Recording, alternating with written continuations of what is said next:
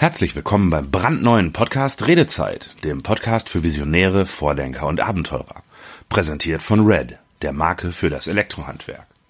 Heute zu Gast bei Redezeit die mehrfach erfolgreiche Teilnehmerin an Welt-, Europa- und deutschen Meisterschaften und den Olympischen Spielen, Kim Bui. Als Turnerin hat sie es bis zur Weltspitze gebracht und die nächsten Herausforderungen warten schon.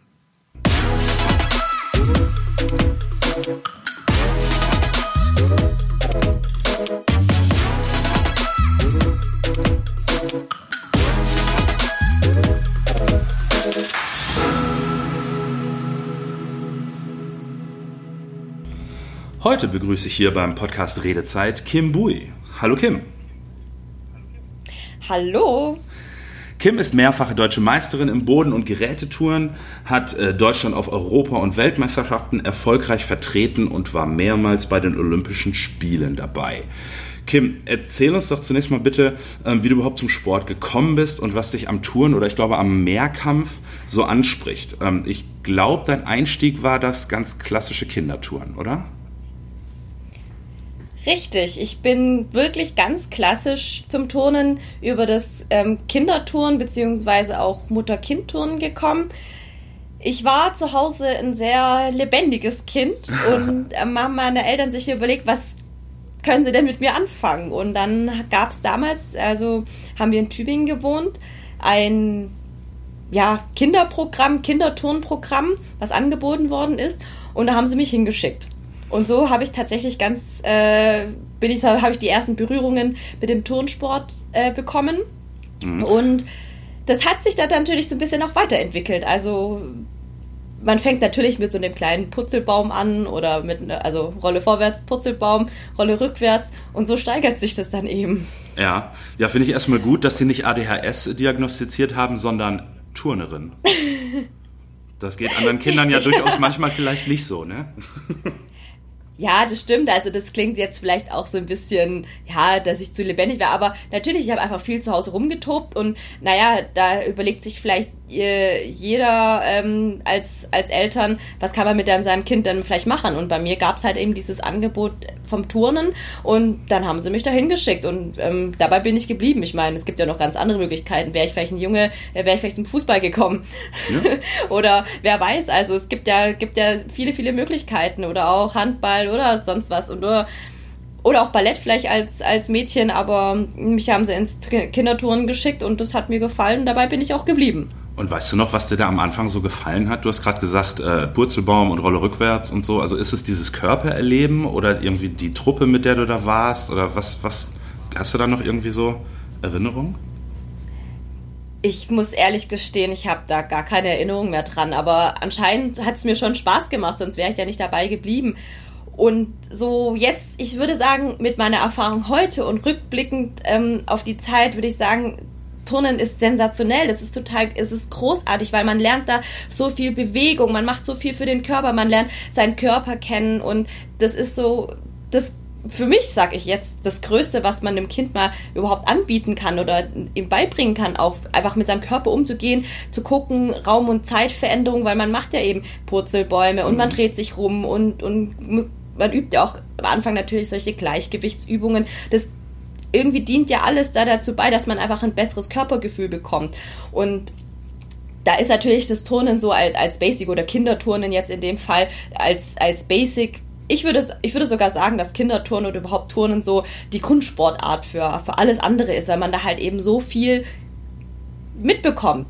Also einfach so viel macht und auch für seinen Körper dafür tut, und um dieses Körpergefühl zu schulen, um besser damit klarzukommen. Und das ist so das, was ich sagen würde, so heute, aus dem Stand heute oder mit dem Wissen heute, ist es das, was, wo der Anfang des Turnens ist, so wirklich was toll ist. Und man kann sich eben auch austoben. Und ich manchmal sagen, wenn ich mir heute unsere Turnhalle anschaue und wenn so kleine Kinder, vielleicht auch Töchter oder Söhne von Trainern in die Halle kommen, würde ich sagen, es ist der größte Spielplatz für jedes Kind. Cool, ja. Und man kann sich da wirklich austoben, ja. Ja, und gab es bei dir so einen Moment irgendwann, wo du gemerkt hast oder wo klar wurde, okay, die hat es irgendwie mehr drauf als andere? Oder war das ein schleichendes Entwickeln? Wie war das damals?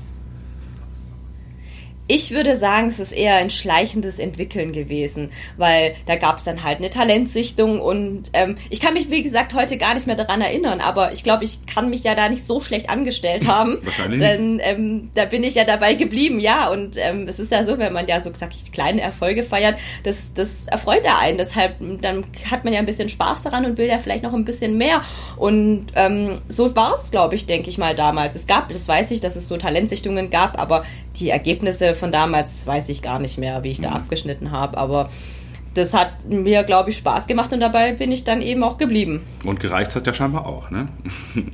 Jetzt haben wir eben, so über... Das, ich meine, wie gesagt, es geht ja peu à peu weiter eben. Also ja. Von der kleinen Talentsichtung, dann ist die Talentsichtung ein bisschen größer und dann geht man ja immer, so für Schritt immer ein Stückchen weiter. Ja, und dieser Weg Schritt für Schritt weiter führt jetzt irgendwie dazu, weil ich gelesen habe, dass man dich als Turnoma bezeichnet. Also von diesen Kindheitserlebnissen jetzt gleich an die andere Seite irgendwie. Und also abgesehen davon, dass mich persönlich das erstmal schon mal trifft, weil ich mit 15 Jahren mehr auf der Uhr als du, das irgendwie auch schon schmerzhaft finde. Wie geht's dir denn mit der Bezeichnung? Turnoma? Ja, ich muss ja sagen, es ist ja nicht ein Begriff, den ich erst seit heute höre, sondern den ich jetzt schon seit geraumer Zeit quasi mit mir trage. Witzigerweise bin ich da letztens in einem Interview gefragt worden, beziehungsweise wurde mir gesagt, naja, also Elisabeth Seitz, sie ist 5 Jahre jünger als ich, wird als Turnoma bezeichnet. Welchen Begriff gibt's denn für dich, wenn sie sich als Turnoma bezeichnet? Da habe ich gesagt, naja, also, was Älteres als Turnoma wäre vielleicht Turn-Uroma. Ja, genau. Aber wie auch immer. Also Fakt ist, ich bin einer der ältesten Turnerinnen. Ich glaube, bei der letzten WM 2019 in Stuttgart war ich gehöre ich zu einer der 5 ältesten Turnerinnen, die überhaupt an der WM teilgenommen haben. Boah. Also wie so gesehen bin ich schon alt. Wenn man das so sagen kann.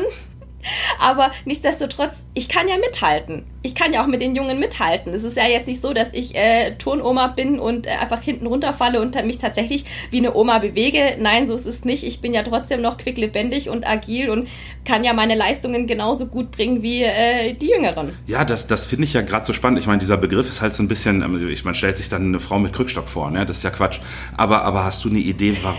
Du bist ja scheinbar wirklich älter als die meisten anderen auf diesem Leistungsniveau. Warum? Also warum schaffst du das, in dem hohen Alter noch, wo andere, die 5 Jahre jünger sind, mehr oder weniger nicht besser oder nicht erfolgreicher sind? Dazu habe ich einige Theorien. Aber ich glaube auch einfach, dass ich glaube, eine Grundvoraussetzung ist auch wahrscheinlich meine Gesundheit. Ich hatte viele Rückschläge und hatte auch die eine oder andere größere Verletzung. Nichtsdestotrotz muss man sagen, über die Gesamtheit meiner ganzen Karriere bin ich immer sehr, sehr gut davon gekommen. Also ich war nicht andauernd verletzt und das ist natürlich auch ein Grund, warum viele Turnerinnen vielleicht auch einfach früher aufhören, weil sie halt immer von Verletzungen geplagt sind, dann macht es halt auch irgendwann keinen Spaß mehr. Ja. Und bei mir ist es eben so, dass ich hatte größere Verletzungen, aber insgesamt komme ich gut durch und solange es mir Spaß macht, solange es mein Körper mitmacht, warum nicht?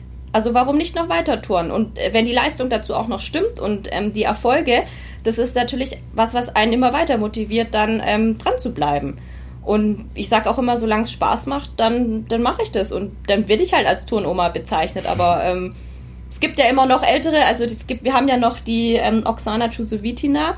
Sie hatte mal für Deutschland geturnt. Sie war bei uns in der Nationalmannschaft. Mittlerweile startet sie wieder für Usbekistan. Die gute Frau ist 43, also bis dahin habe ich ja noch ein bisschen Zeit. Wobei ich muss sagen, ich nehme sie mir definitiv nicht als Vorbild, was das Alter angeht, weil mir das dann doch ein bisschen zu alt ist. Ja, du hast... so alt möchte ich nicht noch auf der Turnbühne stehen. Du hast ja auch schon ein bisschen andere Pläne, ne? Du bist ja nicht nur Turnoma, sondern auch Studienoma, wenn ich das richtig gelesen habe. Das heißt, du bist, ich glaube, du studierst oder bist eigentlich fast fertig mit dem Studium der technischen Biologie. Masterarbeit steht an oder bist schon durch? Wie schaut's aus?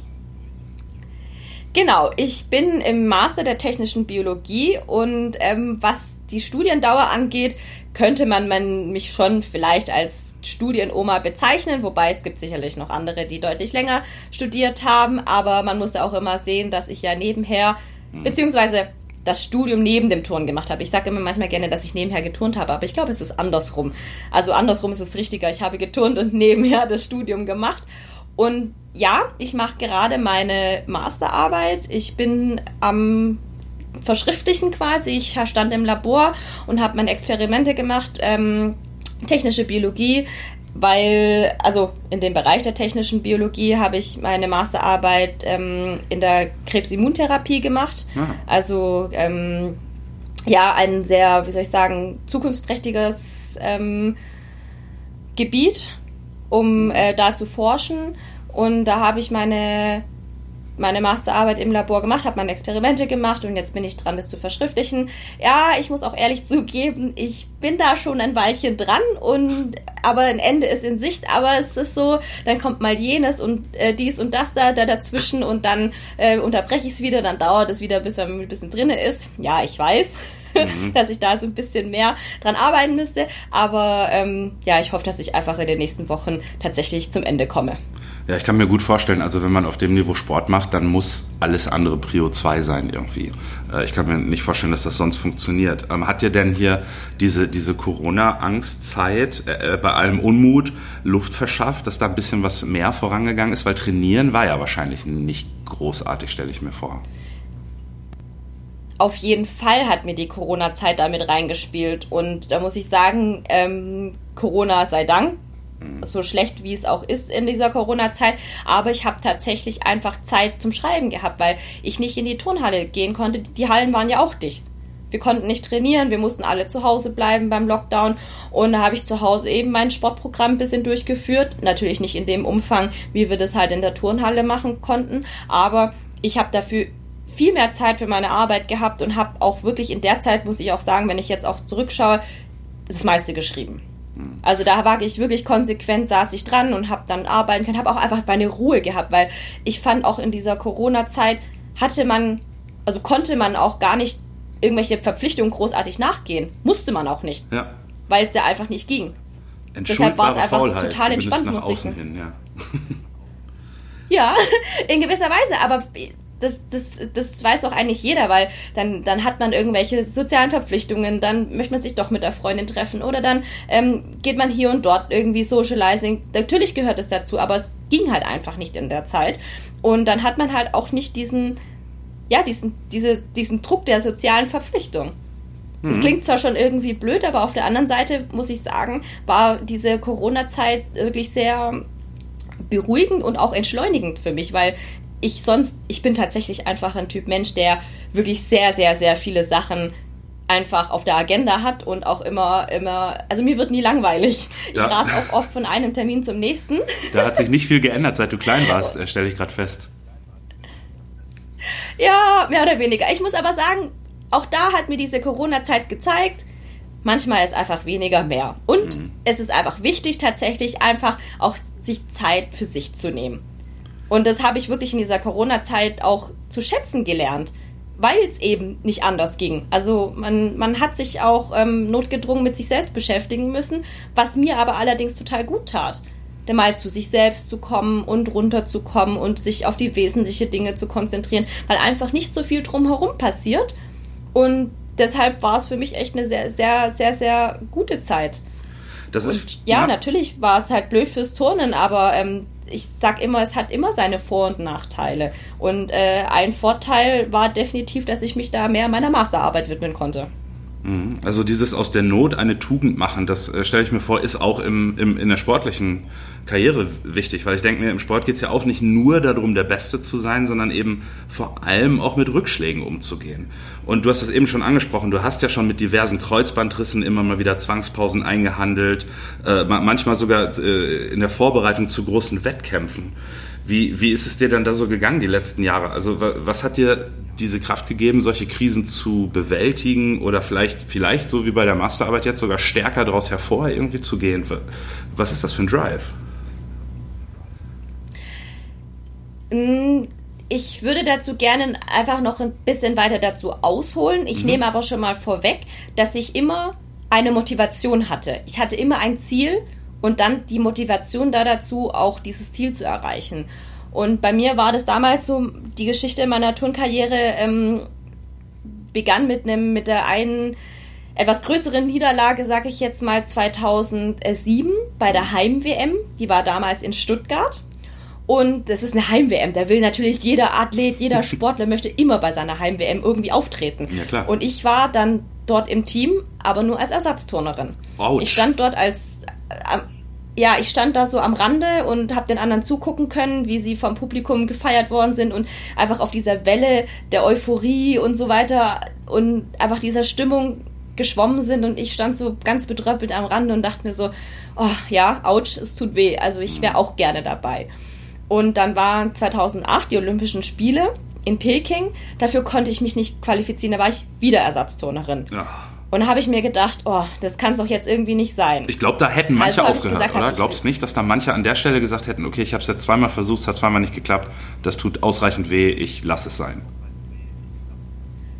Vielleicht. Also aber es galt du nicht offensichtlich, aber ja, ich bewundere das. Ja, also ich Wahnsinn. Offensichtlich nicht. Ja, und so ging das dann weiter, und da habe ich gesagt, ich war 2008 tatsächlich bei den Olympischen Spielen in Peking dort als Tourist. Ich war dort vor Ort, ich habe mir die Wettkämpfe anschauen können, ich war sogar als Gast im Olympischen Dorf und habe mir das angeschaut und dachte mir, Wahnsinn, solche Olympischen Spiele, und ich möchte unbedingt mal zu den Olympischen Spielen und wirklich Teil dieser Mannschaft sein, Teil dieser deutschen Mannschaft und Teil dieses ganzen olympischen Flairs. Also da warst du nicht mal mehr auf der Ersatzbank? Weiter. Bei den Spielen warst du nicht mal auf der Ersatzbank? Doch, ich war dort Ersatz. Schon. Ja, aber bei den Olympischen Spielen ist es ein bisschen anders. Da werden tatsächlich nur die akkreditiert, die tatsächlich im Team sind. Und der Ersatz im Turnen, ich sag jetzt mal im Turnen, bekommt gar nichts. Keine Einkleidung, keine Akkreditierung, gar nichts. Ich war einfach ein Tourist dort. Ich war dann an einem Tag, war ich tatsächlich im Olympischen Dorf und bin im Aufzug zu den Zimmern der Mädels hochgefahren, und dann stand ein anderer Athlet bei mir im Aufzug. Ich sag, also mit deiner Größe würde ich sagen, du bist Turnerin. Ich so, ja, aber nicht Teil der Mannschaft. Hä, wie, du bist nicht Teil der Mannschaft? Ja, ich bin Ersatz. Ah, cool, herzlichen Glückwunsch, können wir uns ja die Hände geben, ich bin auch Ersatz. Ja. Ich so, ja, aber du bist hier im Dorf, oder? Du bist auch ganz eingekleidet. Ja, welche Sportart machst du denn?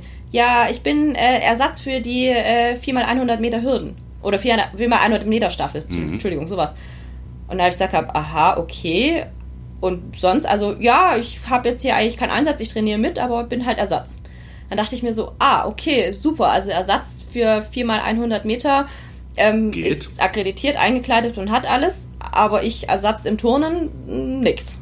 Na, toll, habe ich mir dann halt gedacht. Also das war dir vorher auch nicht klar, dass es da so eine Unterschiede gibt irgendwie? Nee, das war mir nicht klar. Und allerdings muss ich sagen, jetzt einen vernünftigen Grund dafür? Es sind immer es kommt immer ein bisschen drauf an, es kommt drauf an, welche Sportart und wie wichtig diese Sportart wahrscheinlich für den deutschen Verband ist. Ah, okay. Und auch natürlich die vorhandenen Plätze, weil je mehr Teamsportarten sich qualifizieren, desto weniger Plätze gibt es, weil ja mehr Teamleute dann dort sind und mehr Plätze einnehmen. Deshalb, ja, das war so für mich so, wo ich mir dachte so, toll. Also Ersatz, aber auch nichts. Selbst im Ersatz noch quasi nochmal einen draufgekriegt, so ein kleines bisschen in dieser Geschichte. Furchtbar. Ja und jetzt, weil jetzt wären ja eigentlich, dieses Jahr wären ja eigentlich auch Spiele gewesen. Und irgendwie war das, glaube ich, auch so wenn man so will, dein Abschlussfeuerwerk wäre da geplant gewesen, wenn ich das richtig recherchiert habe. Und das Ding ist ja jetzt komplett irgendwie weg, für dieses Jahr zumindest. Wie geht's da weiter? Ich hatte ja 2010 den ersten Kreuzbandriss. Und meine Motivation war ja wirklich die Olympischen Spiele, weshalb ich ja dann 2012 es auch wirklich zu den Olympischen Spielen geschafft habe, trotz Kreuzbandriss. Und das war damals noch, sag ich jetzt mal, recht ein Novum. Also so viele Kreuzbandrisse gab es da bisher noch nicht im Turnen. Da war ich einer der Ersten. Ja. Und da habe ich 2012 tatsächlich die Olympischen Spiele geschafft. Und das Gefühl war sensationell. Das war so toll, dass ich das geschafft habe. Und habe dann gedacht, okay, ich mache Schritt für Schritt weiter, mache nebenher mein Studium und schaue, wie es weitergeht. Und dann waren die Olympischen Spiele 2016 in Rio nicht weit entfernt. Die waren ganz nah bei. Ich habe gesagt, ich mache Schritt für Schritt, Jahr für Jahr. Und dann habe ich mir Mitte 2015, also ein Jahr vor den Olympischen Spielen in Rio, habe ich mir mein anderes Kreuzband gerissen, auf dem anderen Knie. Und für mich war das so, wo ich sagte so, nee, das kann doch jetzt nicht wahr sein. Ich habe Rotz und Wasser geheult und mein Arzt hatte dann, ich bin zu ihm gegangen und habe gesagt, also nächstes Jahr Olympische Spiele, wir haben jetzt Ende Mai, wo es mir passiert ist. Und dann habe ich gesagt, Olympische Spiele und nu, da habe ich gesagt, alles könnten wir noch schaffen, wenn das alles auch gut läuft. Und nachdem er mir das gesagt hatte, habe ich diese Chance gewittert, wenn er gesagt hat, wir könnten es schaffen und ich kann es schaffen, wenn alles gut läuft, habe ich Gas gegeben. Ich habe zwar 7 Wochen auf den OP-Termin warten müssen, weil mich dann noch zusätzlich mein Innenband gerissen hatte. Und nachdem die OP vollzogen war, habe ich ab Tag 1 Vollgas gegeben für diese Olympischen Spiele, weil ich gesagt hatte, Rio de Janeiro, Olympische Spiele Nummer 2 für mich, will ich unbedingt schaffen oder zumindest sagen, ich habe alles dafür gegeben, dass ich da hinkomme. Und am Ende habe ich es auch tatsächlich geschafft. Und es war für viele sicherlich auch eine Überraschung oder ja, wo sie da gar nicht damit gerechnet haben, weil es einfach wirklich ein Jahr vor den Olympischen Spielen passiert ist. Und im Kreuzband ist halt schon eine sehr langwierige Verletzung. Ja.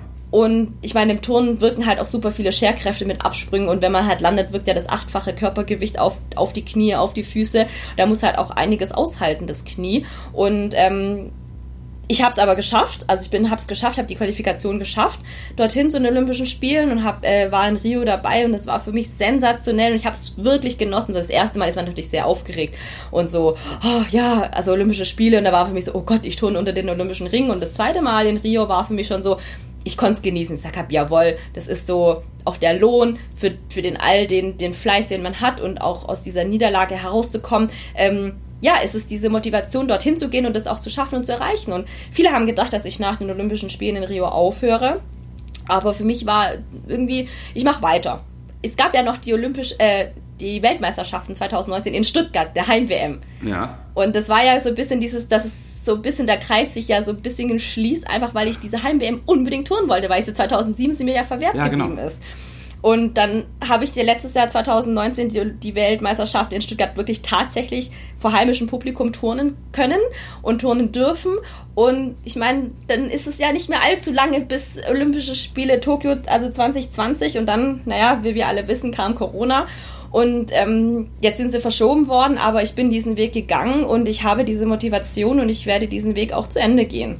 Und ich möchte da nochmal hin und deshalb, ich habe mich dazu entschlossen, dass ich sage, ich bereite mich auf Tokio vor. Jetzt ist halt aus 2020 2021 geworden und dann hoffe ich einfach auch, dass die Spiele nächstes Jahr stattfinden werden. Und auf dem Weg dahin, also ich vermute nicht, dass es jemand gibt, der gesagt hat, komm, lass das schaffst du nicht. Aber gab es doch bestimmt Leute, die sich Sorgen gemacht haben und gedacht, hey, du hast dich jetzt schon verletzt und jetzt knallst du da wieder alles rein. Gab es da nicht irgendwie auch besorgte Stimmen um dich herum? Vielleicht hier und da. Ich weiß, dass meine Trainerin, also ich sage deshalb vielleicht, weil ich einfach auch auf diese Stimmen gar nicht hören will oder hören möchte, weil es doch viel wichtiger, dass ich auf meine eigene Stimme höre, auf das, was ich will, auf das, was mir gut tut oder auf den Weg, den ich mir sage, ja, das ist mein Weg. Also klar kann man sich die Stimmen der anderen auch anhören, aber ich weiß, dass meine Trainerin, meine jetzige, auch natürlich schon immer sagt, ja, guck, dass du gesund hinkommst. Sie macht sich schon Sorgen um meine Gesundheit. Auf der einen Seite ja, weil ich natürlich 2 große Verletzungen hatte in meinen Knien und auf der anderen Seite, dass ich natürlich ein bisschen älter bin als die anderen. Aber kommt das wieder, ja. Ja, natürlich, man ist nicht so belastbar. Also man ist mit 31 auf jeden Fall weniger belastbar als mit 15, 16, wenn ich mir schaue, was ich für ein Pensum damals gefahren habe, das könnte ich heute mit meinem Körper nie und nimmer. Ich würde das vielleicht 1-2 Mal durchhalten, aber nicht die ganze Zeit. Und da muss man natürlich die Belastung schon auch dahingehend steuern, dass es auch, sage ich jetzt mal, ans Alter angepasst ist und an den Körper angepasst ist. Und sie sagt da schon, ja, schau, dass du gesund bleibst, hör auf deinen Körper. Also ist jetzt nicht unbedingt eine kritische Stimme, aber schon natürlich mit Bedacht zu sagen, hey, pass auf, du hast nur diesen Körper. Und also natürlich, ich arbeite mit meinen Trainern da eng zusammen und die supporten oder unterstützen mich natürlich da und auch die Trainingswissenschaftler, auch die Physios und auch mein ganzes Umfeld. Also ich suche mir ja auch oder ich mache mir ja auch mein Umfeld, ich suche mir ja nicht Leute, die mich irgendwie abhalten von meinem Weg oder die mir Steine in den Weg legen. Das machen ja die wenigsten. Deshalb schaue ich schon, dass das Umfeld einfach, dass das Umfeld stimmt und mich einfach da wirklich dahingehend bestmöglich unterstützt mit, sag ich jetzt mal auch mit einem positiven Mindset, dass ich dann auch am Ende ein positives Mindset habe. Also diese Motivation, dieses Feuer, das hört man ganz klar in deiner Stimme.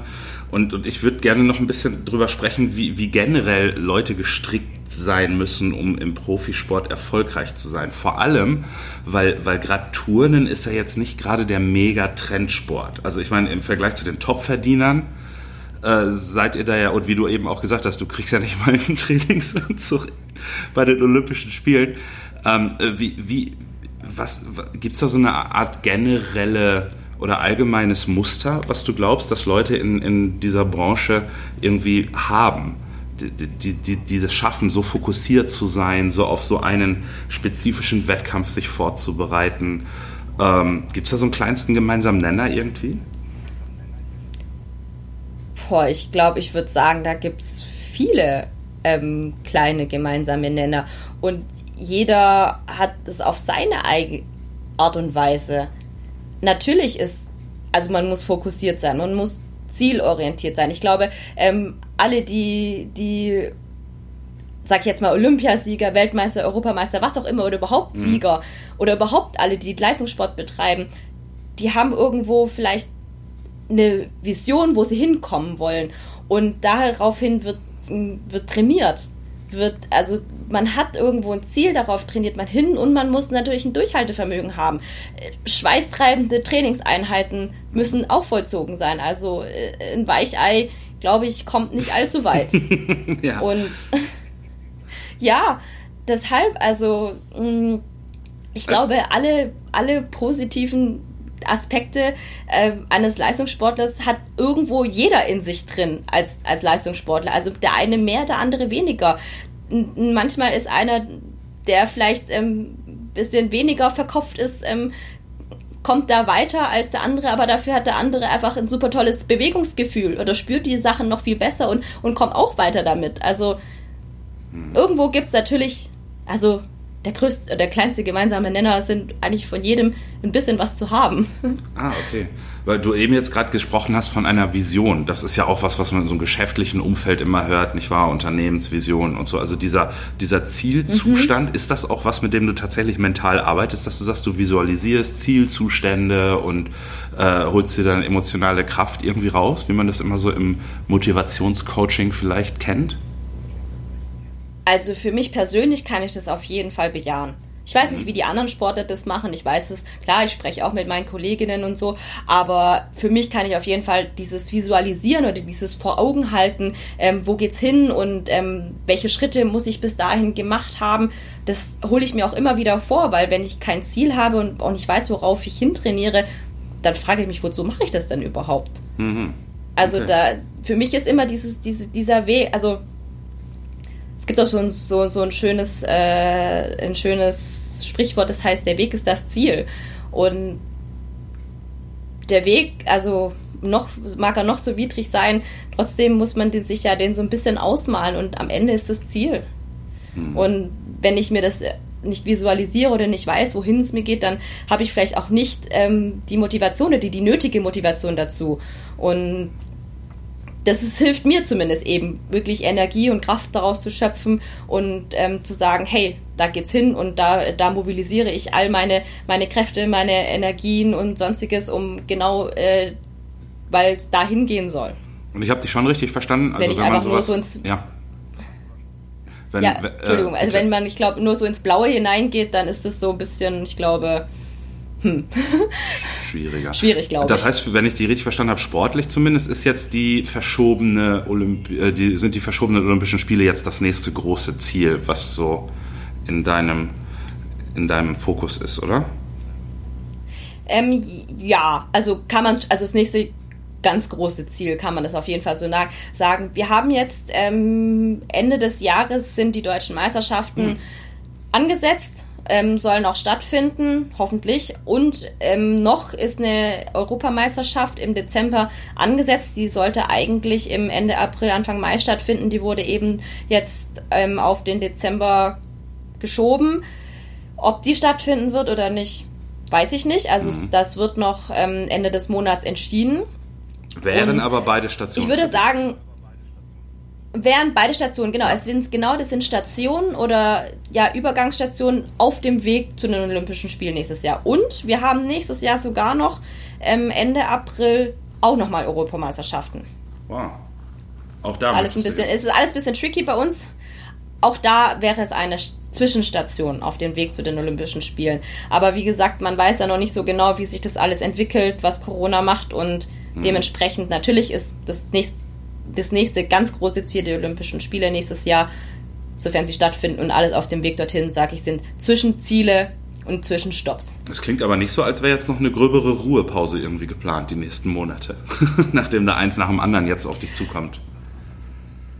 Ja, also bei uns ist es, im Turnen muss man auch sagen, es ist immer ein bisschen anders. Andere stocken so ein bisschen, wenn wir das erzählen. Wir haben jedes Jahr eine Europameisterschaft und eine Weltmeisterschaft.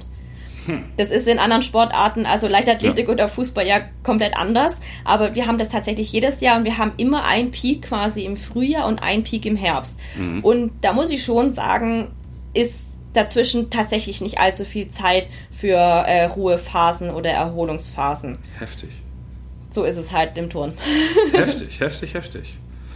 Okay, du hast du so ein bisschen schon von den Olympischen Spielen geschwärmt und vielleicht magst du uns noch ein bisschen erzählen, wie das so ist, irgendwie dabei zu sein. Das ist ja erstmal, es ist eine bombastische Großveranstaltung, wo jetzt neben den Sportlern und den Besuchern wahrscheinlich auch tausende Helfer und Dienstleister und Unterstützer rumlaufen.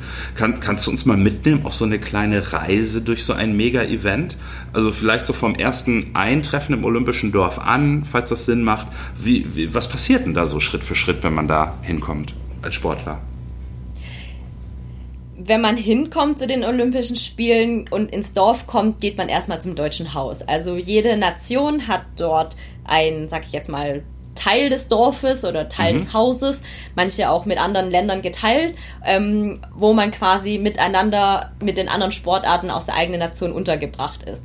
Und das Tolle ist eben an den Olympischen Spielen, dass aus so vielen Sportarten die Leute zusammenkommen. Weil wenn ich jetzt zu den Europameisterschaften fahre oder zu den Weltmeisterschaften, ich treffe ja immer wieder die gleichen aus meiner eigenen Sportart. Ja. Und das macht eben Olympia so aus, dass man aus unterschiedlichen Sportarten zusammenkommt und alle das Gleiche wollen. Also alle wollen bei den Olympischen Spielen sein. Alle sind Teil dieser Olympischen Spiele. Und das ist so sensationell. Und wenn man das jetzt eben hochbricht aus der eigenen Nation, mit unterschiedlichen Sportarten geht es ja dann auf die anderen Nationen, wo auch so viele Sportarten mit dabei sind. Und es ist so schön, dass es so wirklich so Multikulti ist und man da zusammenkommt. Und dann gibt es ja eben die Mensa, das, wo alle zusammenkommen, wo man dorthin kommt und so viel Essen gibt und man so viel Auswahl hat und wirklich da wirklich die unterschiedlichsten Leute trifft und vor allem auch. Manchmal war das auch ganz interessant, dass man so ein bisschen Sportartenraten gespielt hat, weil man sieht natürlich von der Statur her, überlegt man, der ist klein, vielleicht ist es Turmspringen oder der ist groß, Basketballer oder sowas. Ja. Das ist dann schon echt ganz witzig. Ja, du bist ja auch als Turnerin erkannt worden, so, scheinbar spannenderweise. Sportartenraten macht. Und es gibt ja wirklich so wie du auch gesagt hast, viele Dienstleister im Dorf. Man kann viele Dinge ausprobieren. Da gibt es irgendwelche Mitmachangebote oder Mitmachaktionen oder an jeder Ecke erwartet dich etwas oder wartet auch nur darauf, von dir entdeckt zu werden manchmal. Mhm. Und es ist so toll, dieses Gefühl, man sieht so viel, man bekommt so viele Eindrücke. Und natürlich neben den Eindrücken darf man auch nicht vergessen, dass man natürlich auch dort ist, um den Wettkampf zu bestreiten. Ja. Und wie ich das vorhin schon gesagt hatte, für mich war beim ersten Mal so, oh krass, ich turne unter den Olympischen Ringen, du läufst da raus in diese Arena und so viele Menschen sind dort und die Olympischen Ringe hängen dort und für mich war das beim ersten Mal so, tatsächlich so, so ein bisschen hat mir der Atem einfach gestockt, aber ja, am Ende diese Eröffnungsfeier ist ja immer so bombastisch.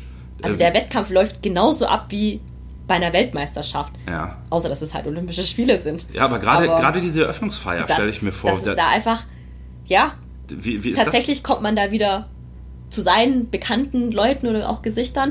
Mhm. Aber eben dieses ganze Drumherum macht die Olympischen Spiele einfach so sensationell, so Gänsehaut-Feeling pur. Und wenn man dann halt dann doch durchs Dorf läuft und doch mal Usain Bolt auf der anderen Seite sieht, dann, das ist dann schon was Besonderes. Auf jeden Fall. Und das erlebt man ja eben auch nicht alle Tage. Das heißt, unter den Olympiateilnehmern gibt es auch noch Celebrities. Ja, und eben das Schöne ist, dass man halt mit den anderen Deutschen sich austauscht und mit den anderen auch mitfiebert. Und in Rio kann ich mich daran erinnern, wenn da jemand eine Medaille gewonnen hat, waren wir dann abends im Deutschen Haus. Es gibt dann noch so, außerhalb des Olympischen Dorfes gibt es noch ein Deutsches Haus, wo auch Presseleute kommen und auch sonstige Funktionäre oder so alles so zusammenkommen, aber auch die Athleten. Und dann man dann gemeinsam mit den anderen den Medaillengewinner oder die Gewinnerin feiert. Das ist ein so tolles Gefühl, dort mittendrin zu sein, und das macht einfach auch diese Olympischen Spiele aus. Und witzig ist halt auch, man hat natürlich immer die gleichen Klamotten und denkt man, ha, cool, du hast das gleiche T-Shirt wie ich, dann läuft man halt gleich rum und ja, solche Dinge. Also es sind zwar nur Kleinigkeiten, aber das macht es trotzdem irgendwie besonders. Und wie ist es dann am Ende? Also es wird ja irgendwann zu Ende sein und dann gibt es sowas wie eine Rückreise. Wie geht's euch dann da? Ihr fahrt wahrscheinlich mit dem Teambus. Hallo? Okay, es hat nicht geklappt. Schade. Kann ich nicht mehr hören. Das ist interessant.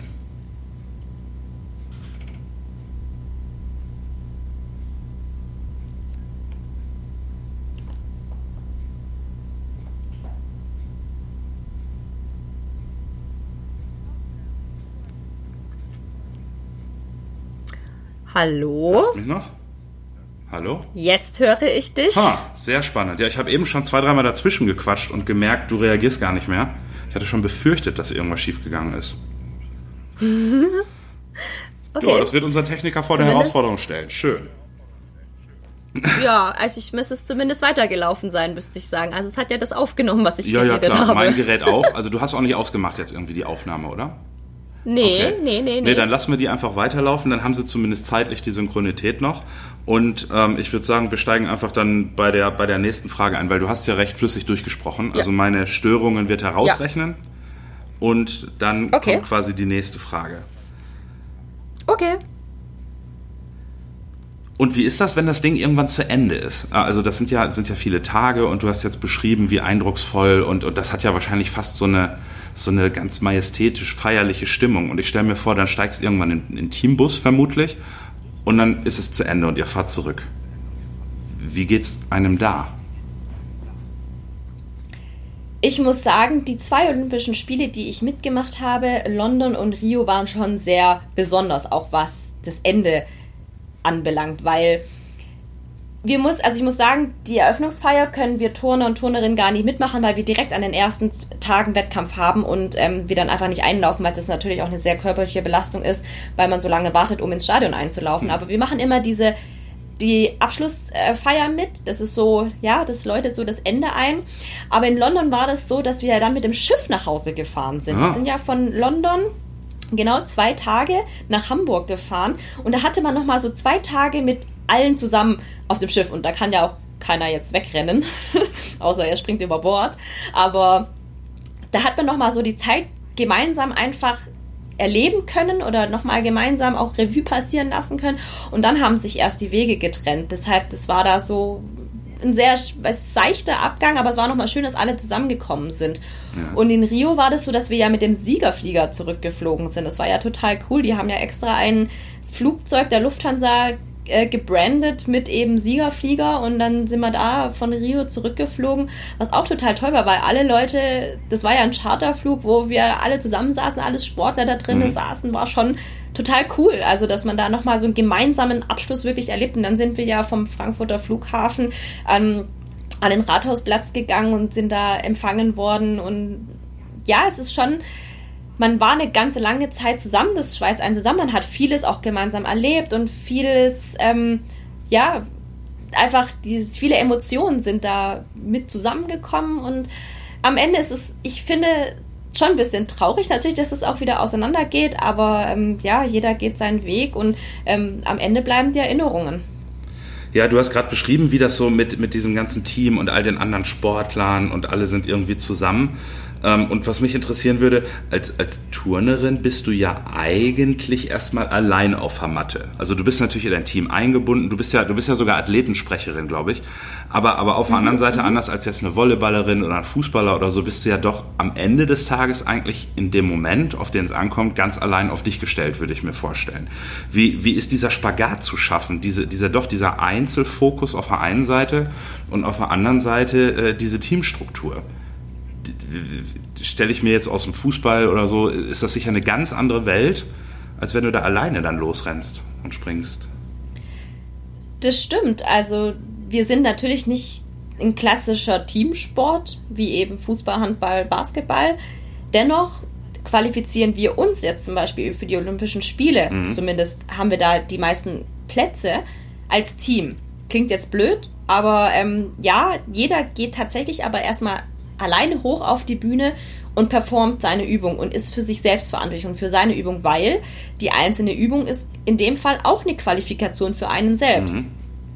Sei es für ein Gerätefinale, jetzt, also wir qualifizieren uns über die Weltmeisterschaften, sei es dann halt eben ein Gerätefinale bei den Weltmeisterschaften oder vielleicht im Mehrkampf. Und ich habe aber die Erfahrung gemacht, wenn wir im Team harmonisieren oder das im Team passt, ist auch jeder Einzelne stärker. Mhm. Und das ist natürlich, ist es schon so, dass man da den Spagat machen muss, zu sagen, man muss bei sich bleiben und auf seine Leistung und auf sich gucken, aber dennoch auch alles fürs Team zu geben.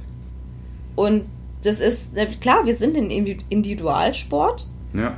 Aber nichtsdestotrotz, finde ich, ist es ja doch umso schöner, wenn man sich dann zusammen im Team freuen kann, wenn man es im Team geschafft hat. Ja, und vielleicht auch gerade, wie du vorhin beschrieben hast, wenn du dich dann verletzt hast und so, dass das Team wahrscheinlich auch eine Stütze, kann ich mir vorstellen.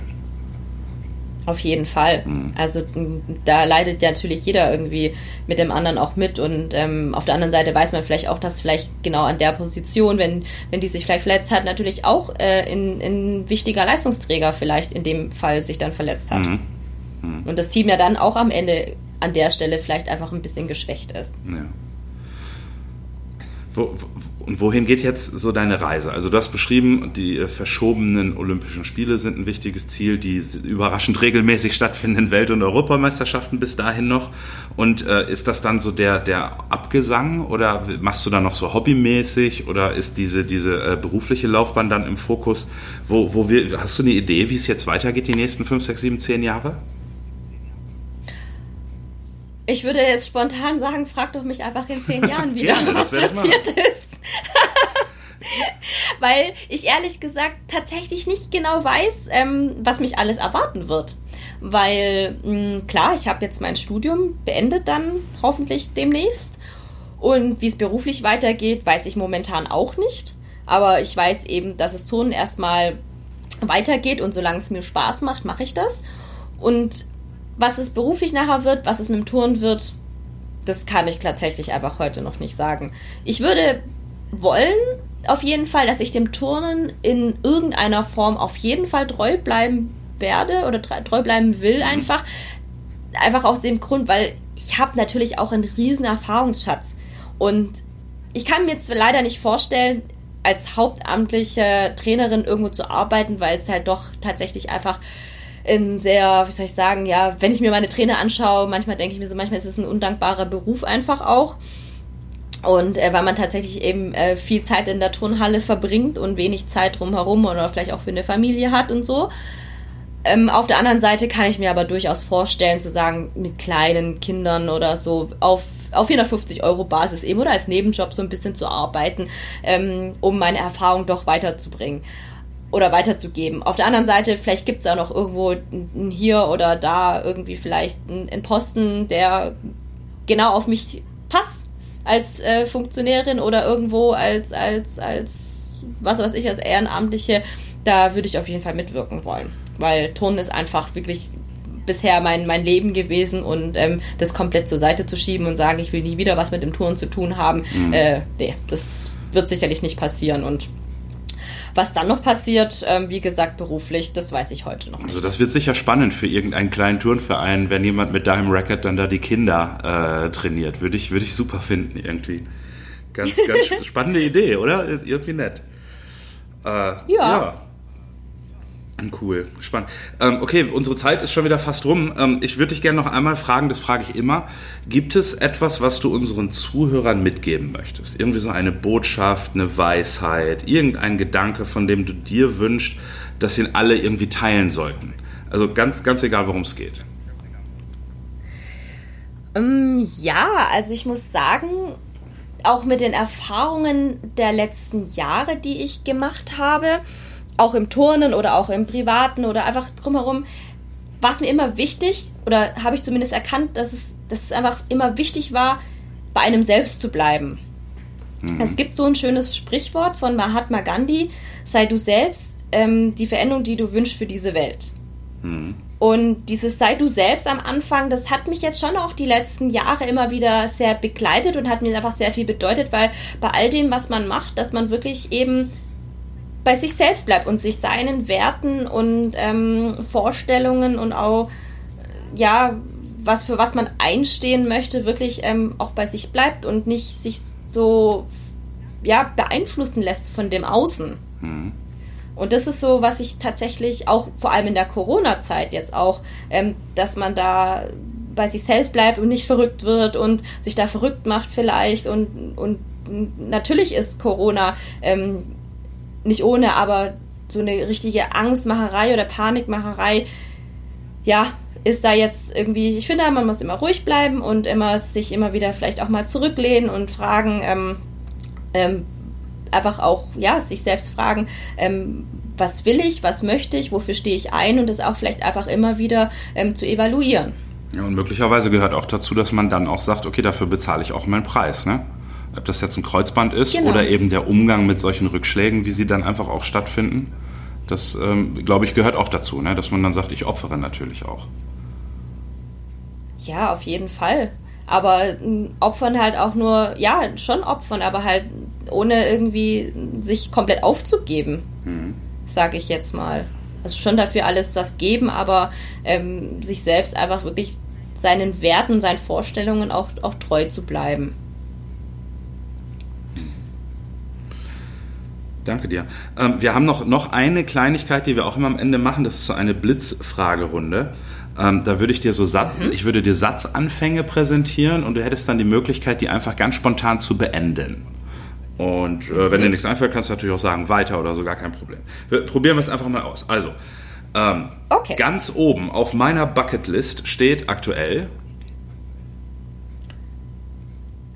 die Masterarbeit. Ja, okay.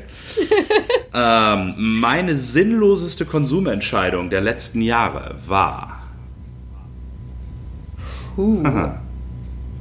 Bestimmt das eine oder andere Kleidungsstück. Mhm. Eine Jugendsünde, für die ich nie erwischt wurde.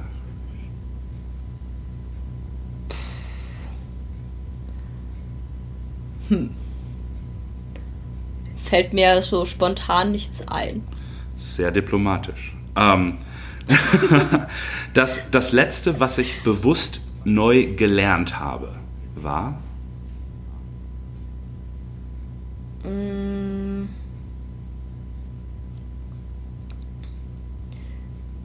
besser in mich hineinzuhorchen. Okay. Das war ein bewusster Lernprozess. Hast dich entschieden, ich muss das irgendwie besser machen. Ja. Cool. Ja. Ich habe bewusst versucht zu lernen oder bin immer noch lernen, weil das ist natürlich immer ein Lernprozess, was natürlich auch so, ja, Persönlichkeitsentwicklung eben, ist ja auch immer ein stetiger Lernprozess, aber was ich bewusst versucht habe und auch immer versuche, ist, in mich hineinzuhorchen und zu gucken, beispielsweise, was macht eine gewisse Situation momentan mit mir? Was löst es in mir aus? Mhm. Oder vielleicht auch, warum stört mich das jetzt gerade, was mich stört? Mhm. Also, dass ich da bewusst in mich hineingehe und da mal gucke, was es mit mir macht, beziehungsweise wo es herkommt. Okay. Es reizt mich schon fast zu fragen, was hörst du, wenn du jetzt in dich reinhörst? Aber ich stelle dir erst noch die andere Frage. Die letzte von uns, es geht mir vielleicht auch, geht uns das nichts an. Aber die letzte Frage von der Blitzfragerunde. Hättest du eine Idee, wen wir hier mal so interviewen sollten? Wer wäre natürlich vielleicht ein spannender Mensch, einfach mal eine halbe Stunde zuzuhören, was der so denkt?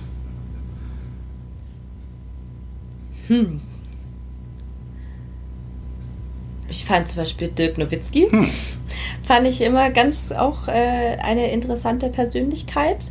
Ja, kennst du den? Also persönlich getroffen? Persönlich getroffen, ja, bei den Olympischen Spielen 2008 in Peking, wo ich ja nur Ersatz war. Ja. Und danach hatten wir mal ein Trainingslager in Boston, witzigerweise. Und da hatten die ein Spiel in Boston. Und da hat unser Physio tatsächlich ein Meet and Greet mit dem Management eingefädelt, von dem keiner von uns wusste. Und er hat es eingefädelt und dann haben wir ihn dort getroffen. Das war total cool. Spannend. Also gibt's unter Sportlern, also selbst unter Sportlern auf deinem Niveau scheint es immer noch Celebrities zu geben, die dann nochmal irgendwie eine Elle drüber sind. So hört sich das für mich an. Natürlich. Okay. Natürlich. Und wäre spannend, ob es für Dirk Nowitzki auch so jemanden noch gibt, wo er sagt, boah, den habe ich kennengelernt, vielleicht kann ich echt mal mit dem sprechen, das wäre toll. Würde mich interessieren. Ich glaube, ja, aber Vorbilder hat doch fast jeder, würde ich sagen. Also viele, also vielleicht nicht das eine Vorbild, aber vielleicht hat man auch viele Vorbilder. Und für mich ist es ja auch oft so, ich schaue mir die anderen Leute an und denke mir so, ja, was haben die, was machen die denn Tolles? Und man kann sich doch überall was abschauen. Ja, klar. Man ist doch selbst nie perfekt. Und aber auch genauso wie, vielleicht sagte Nowitzki, Michael Jordan. Ja, wirklich. Wer weiß, ja. Also solche Leute. Also es gibt ja immer, ich glaube, immer Menschen, die bestimmt irgendwo ein Vorbild haben oder zu irgendjemand aufschauen oder zumindest sagen, hey, den finde ich total cool als Persönlichkeit. Hast du? Vielleicht ist aber auch die liebe Frau Merkel eine Person, die man hier gerne, also fände ich bestimmt auch total interessant. Das fände ich auch sehr interessant, absolut. Hast du sowas wie ein singuläres Vorbild? Also gibt es da so eine spezielle Person oder so, die für dich besonders wichtig ist? Oder ist es auch so eine Mischung aus vielem? Es ist eher eine Mischung aus vielen, würde ich sagen. Weil ja, ich habe früher, es gab so Freundebücher, konnte man ja immer Vorbild reinschreiben. Da war das immer so eine russische Turnerin, wobei, wie gesagt, das war damals, wo man halt eben 7, 8 oder sowas war. Ja. Aber heute würde ich sagen, ich habe einfach viele, viele Vorbilder oder viele großartige Persönlichkeiten und von denen ich mir einfach sage, von denen kann ich mir alles immer ein bisschen was abschauen oder ich schaue zu ihnen hinauf, was sie schon alles erreicht haben oder auch durchgemacht haben und das sind alles für mich tolle Persönlichkeiten. Okay. Und sowieso hat jeder Mensch auch irgendwas Besonderes, Tolles. Also selbst weiß ich nicht, die Oma um die Ecke hat bestimmt auch irgendwas Tolles. Ja. Hat was Tolles erlebt, was es hier halt auch ausmacht und prägt. Und da gibt es bestimmt auch irgendwas, was man für sich vielleicht auch entdecken kann. Das glaube ich auch. Mit offenen Augen kann man, glaube ich, wirklich von jedem was lernen. Okay, danke dir, Kim. Ja. Das war echt spannend. Hat Spaß. Sehr gerne. Hat mir auch sehr viel Spaß gemacht. Ebenso, Dankeschön. Ich sage danke und bis zum nächsten Mal bei Redezeit, dem Podcast für Visionäre, Vordenker und Abenteuer von Red, der Marke für das Elektrohandwerk.